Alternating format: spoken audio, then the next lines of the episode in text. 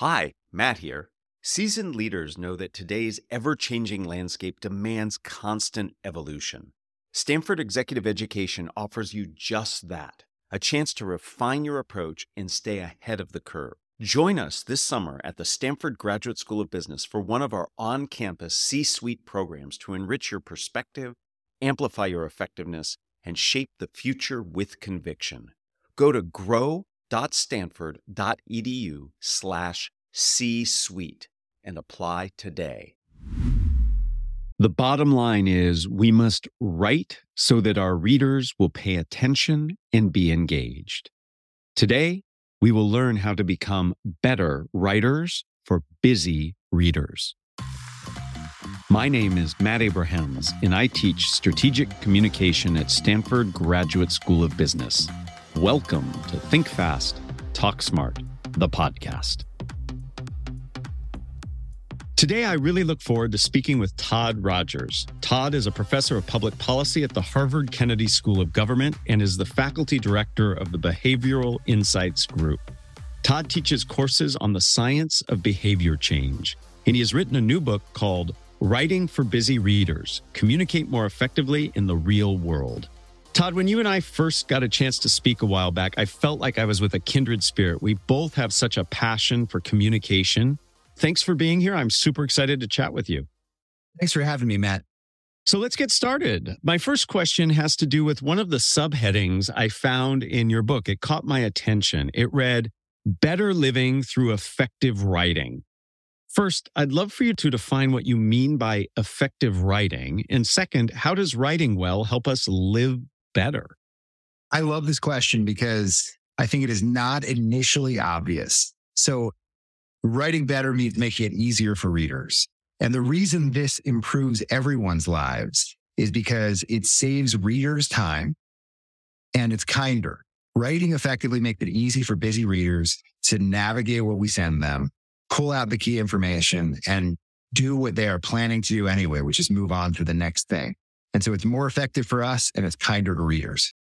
One thing that is very different about the way you approach your thoughts on writing is that you focus on the reader. Many others focus on what is actually written. Why is focusing on the reader so important? And what role does the reader's context play in how we write for them? I think you're right that a lot of the way we think about writing is as if there are some idealized form of writing well is the way you were taught to write in high school and college. And that's successful writing. What my co author on a lot of this work, including our book, and I have come to believe is that writing well is very different than writing effectively. And we should focus on how do we write effectively? And what that means is we should write in a way that reflects the way people actually read. And in the world, busy people are just constantly skimming. And no one cares about our writing as much as we do. And the default behavior when reading is to move on and skip. So we need to write in a way that reflects and accommodates the reality that people are skimming what we write. I agree. I skim all the time. Sometimes that gets me in trouble. What looks different in our writing? What actually tactically, in terms of the sentence structure, the words we use, what's different when you're writing for people who skim versus people who are trying to demonstrate they actually did their homework in a class. Right. So when someone is skimming, they are jumping around. They are trying to pull out, not linearly. They're just trying to jump around, figure out what's this about? Do I need to do something? And when can I move on? And so when we watch with eye tracking, we see the people dart around and they try to get the gist of what we're saying without reading it closely. So what that means is we want to add structure. One of our six principles is design for navigation. Make it easy to design what we write for readers. So add headings, add structure so that a reader who jumps around can easily figure out what's going on. And that means that the key points are up top, what, what this contains so they can orient themselves. They can jump around using headings that you can use formatting to draw attention to key information. But in addition to writing complete sentences that flow from one sentence to the next and have active verbs, we also need to write in a way that just reflects the reality that our readers are jumping around when they read. And so that means writing with structure. Well, you're preaching to the choir here. And part of the reason I think you and I get along so well is we both believe very strongly in structure. And when I was doing research for the new book I have coming out, I spoke with somebody who works for the Dummies organization, all those Dummies books. And she talked to me about wayfinding, how when you write, you need to think about helping people find their way through your content. And that's what I heard you just talking about that structure helps people find their way in terms of what it is they're specifically looking for. And I think that's so important. And thank you for highlighting that. You mentioned that your book has six principles that can help busy readers. I love that your principles are based on academic social science research. I think that's so important. Can you pick two other principles beyond structure that you believe are really important? And can you give us some concrete advice on how to apply those? Sure. So one is less is more. And we have run lots and lots of randomized experiments that have something like this structure. We ran an experiment with a large political organization where they wrote a fundraising email that was six paragraphs in one condition with 350,000 people, they got the full fundraising message. In the other condition, we deleted every other paragraph arbitrarily. People read them both and thought it was incoherent in the shorter one because we just arbitrarily deleted paragraphs. And yet the three paragraph one raised more money than the longer one, even though it was incoherent. Just less is more both in omitting needless words. That's easy. Of course, if words are actually needless, cut them. Great. The harder choices are omitting useful but not necessary words mm-hmm. or useful but not necessary ideas. And the idea is just the more you keep, the less likely it is that someone will read and respond to our message. So there's not a right answer to how much to keep we just need to know there's trade offs. The more you add, the less likely people are to read and engage. But if they do, they're going to get more content. So fewer words, but also not, not just needless words. Also, sometimes we have to make judgment calls where we eliminate useful detail that would just deter or distract from our core point. So it seems to me that we have to be very mindful of of what we write and think about the reader's perspective. I think a lot of us are under such pressure just to get ideas down that we don't really think about prioritizing what's important for the reader and making those trade-offs you talked about.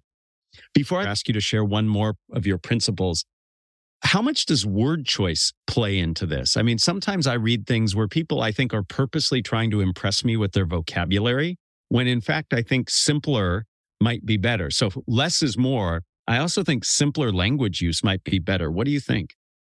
The second principle I might share is that make reading easy. That means short, common words, short sentences, simple grammar. And the idea here is that it is easier to read writing that is written in this way. So it requires less effort. It's less taxing it's more pleasant, easy, and fast to read. Additionally, it's accessible to more people. So this is a second point. In addition to just being more likely to be read and responded to, it also is more accessible and inclusive. So the median US adult reads at a ninth grade reading level. Very often when we write these sentences, they're complex, they're complete, they're beautifully written with flowing prose but they're they're kind of inaccessible to a large chunk of potential readers. And one of my favorite parts about writing the book, and I imagine you had the same experience writing your book. I love learning about this literature that I had never encountered before. One of these huge areas of research is on eye tracking, how people's eyes move when they read. And if you can get people to read, actually attentively, carefully read, which is rarely the way we actually read. But if you get people to read like that, what you see is they go word, word, word, word, period. And then at the period, they pause for the period pause effect. And they sit there making it as if they are making sense of, did I get the whole idea? And if they didn't, they go backwards and they jump backwards and reread. That's a pain. It's cognitively difficult. It requires effort. It makes people less likely to continue. Given that everyone, especially if it's kind of practical writing, text, email, reports, pitches. They've got lots of things in their queue. And so the easier we make the reading, the faster it is they'll it'll, it'll be for the reader to get through and the more accessible it'll be to more people. I love that eye tracking behavior. That's fascinating to me. Thank you for sharing that. I had never thought about that, but sure, you can actually measure if we're making it difficult. I have two follow up questions, if you'll allow me, Todd. One, it strikes me that if I write in a way that is easier for my reader to digest, that I am actually making that experience a little more pleasant for them. They're not as frustrated. How does emotion play in what you write? I can imagine that if I write something that the material I'm covering is emotional in nature, that can be helpful in some ways, right? Because people are engaging in a different way, but also their experience of reading might bring about an emotion as well. I mean, I remember back in high school when I was having to read texts that I was not that interested in, I got frustrated when I was reading. I'm not going to mention any books because I don't want anybody to see what I found offensive, but what are your thoughts on that? The kinds of writing that I'm mainly that Jess. So this book is co-authored with my longtime co-author Jessica Lasky Fink, and the kind of writing that we're really focused on, and this all originated with advising organization leaders during the pandemic, communicating to their stakeholders and employees and constituents, is practical writing. When we are writing to our families by text or to our colleagues by email or Slack, or in sales proposals to potential clients or current clients. It's practical writing. And so, so it's not going to be the literature that we sometimes associate with when we think of good writing. So how do we write practical writing? That said, there are ways to be more persuasive and more compelling. All of that is conditional or rather requires that people are paying attention.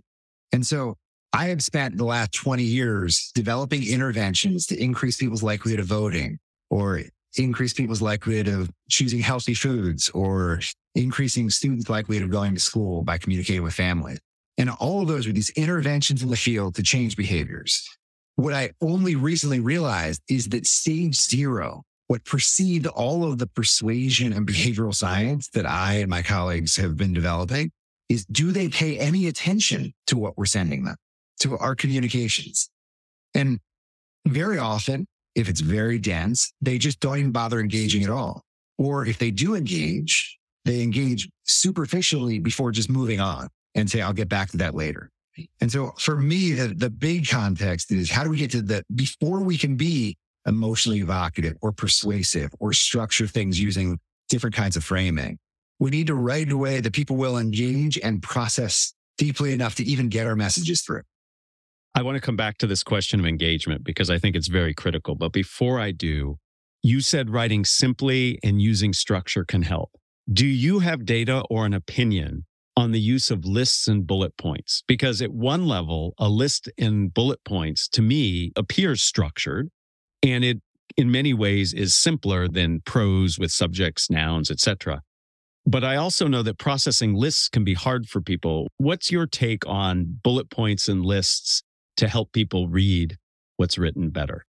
Assuming that they are used to organize related ideas, I think lists are fantastic, like bullet points, for example. So typically there is an agreed upon meaning of bullets. We all agree that if there is a sentence and then a bunch of bullet points, that each of the bullet points resembles each other in some way, in some kind and that they are all related to the preceding sentence.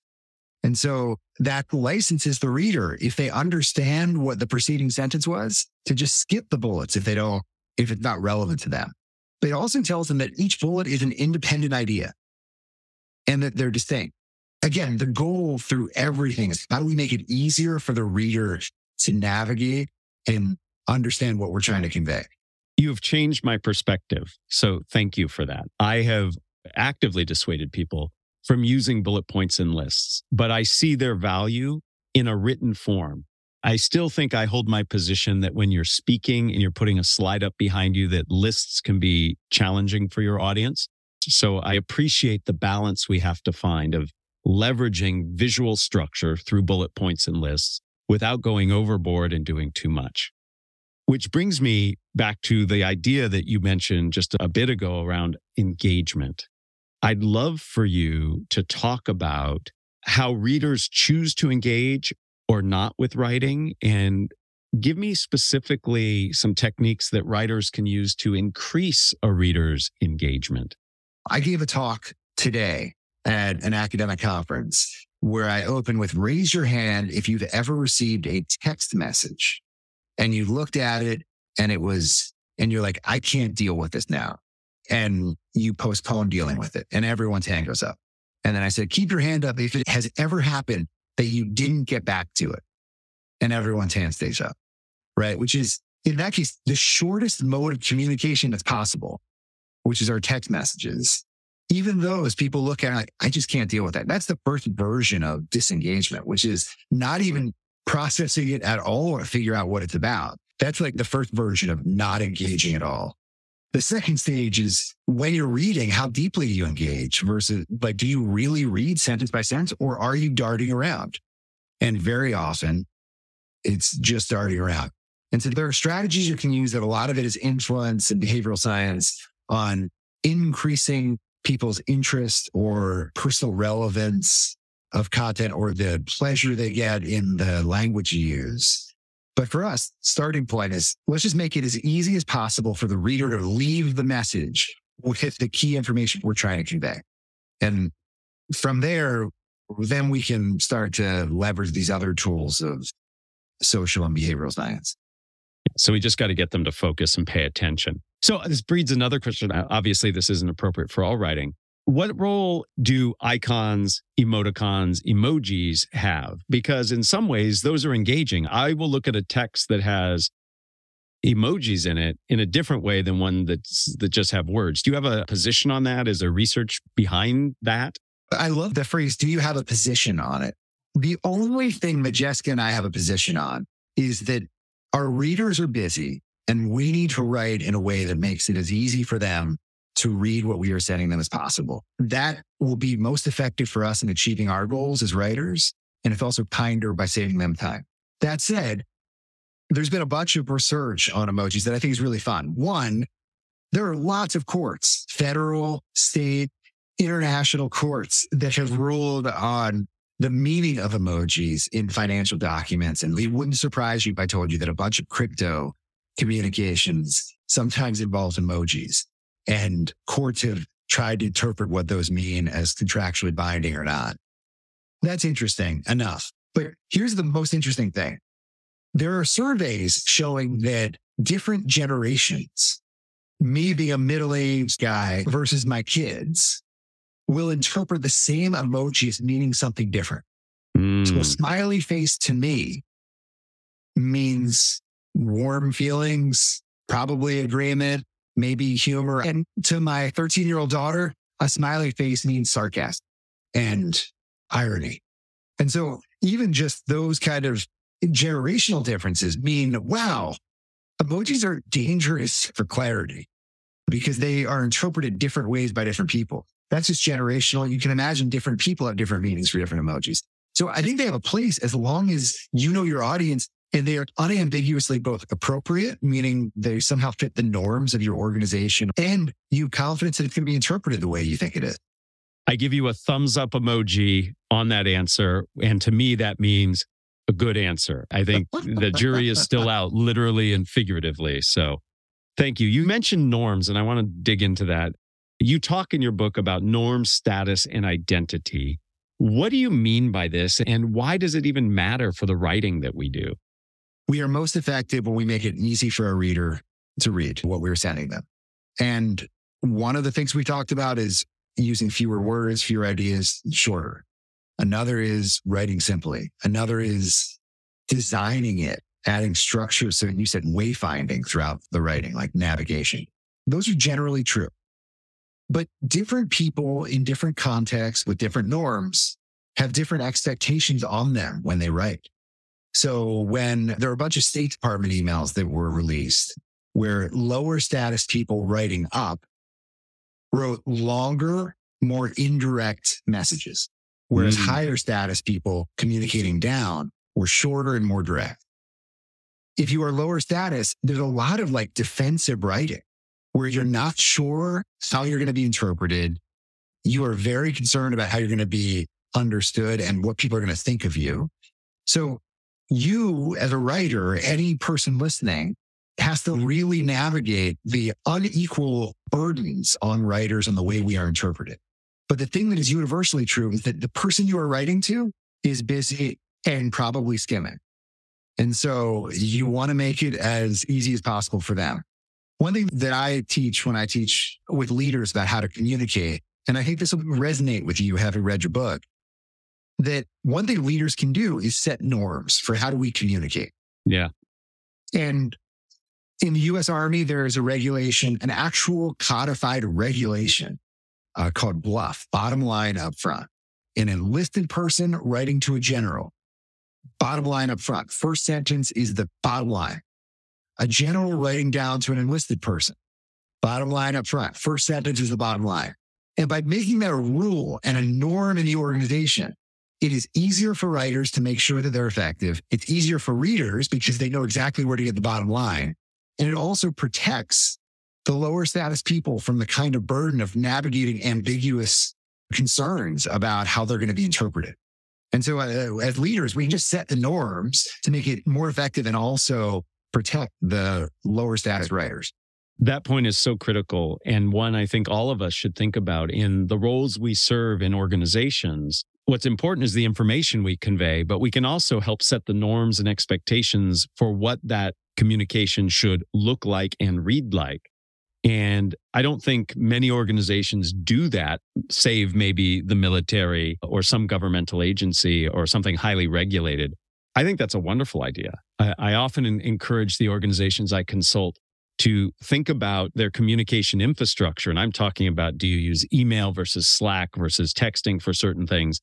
I think they should add to that this notion of what makes for good writing and how can we make it easier on the people who are doing the reading. So thank you.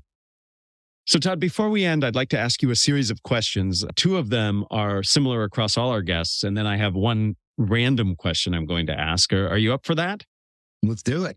All right, let's start with the random question first. What is a pet peeve of yours that bothers you in the writing that you see of people? Writing can serve at least two purposes. One is clarifying or thinking.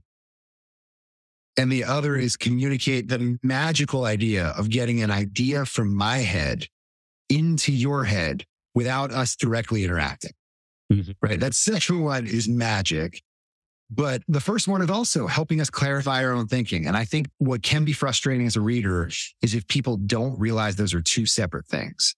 And when they're writing, they write starting wherever they thought they were starting and ending in a different place. And at the end is where they really want the key message to get across to me. And it would probably be better if they if they took the perspective, how do I make it easier for the reader? The reader doesn't need to know where you started. The reader needs to know what the key information. And so those are two different functions, and editing and revising is the key to getting from the first to the second. Well put. My pet peeve is along those lines. It's people who start from an assumption that you're where they're at. It's that curse of knowledge.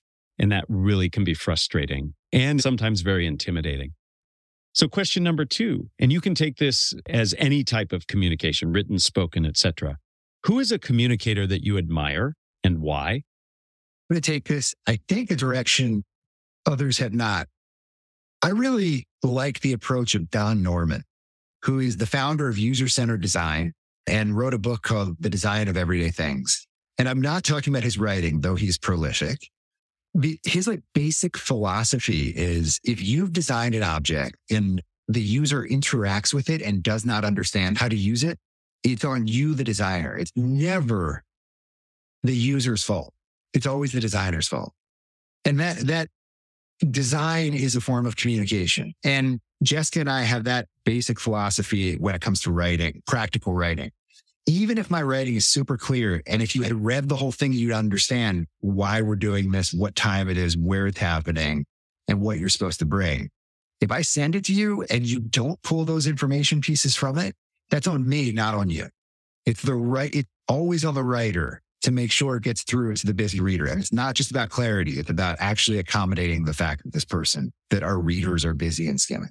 Very important. The design of your messages matters. Final question What are the first three ingredients that go into a successful communication recipe? Three things goal, context, and revising.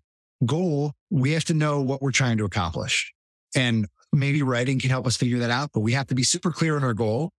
And then from there, we write and we have to know our context. What are the norms? What are the expectations? How are we going to be interpreted? How, how much detail is expected of us or needed or wanted?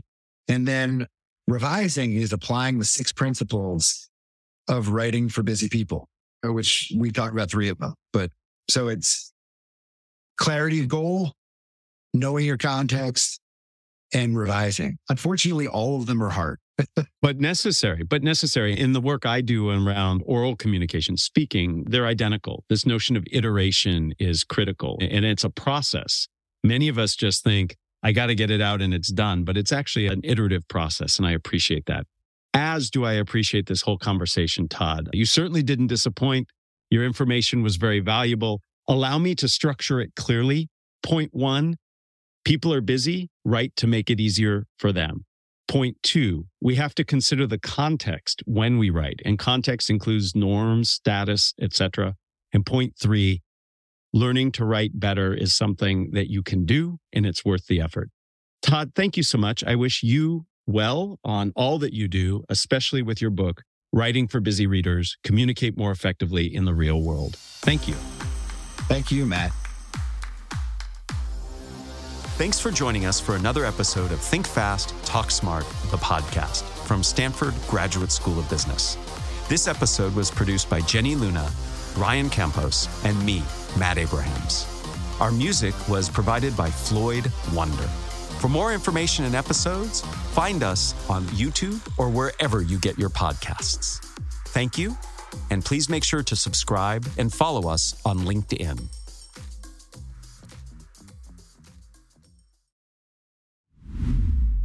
Hi, Jenny here. I'm the executive producer of the show. I know Think Fast, Talk Smart listeners love to learn and hone their communication and leadership skills. Here's a fantastic opportunity for you.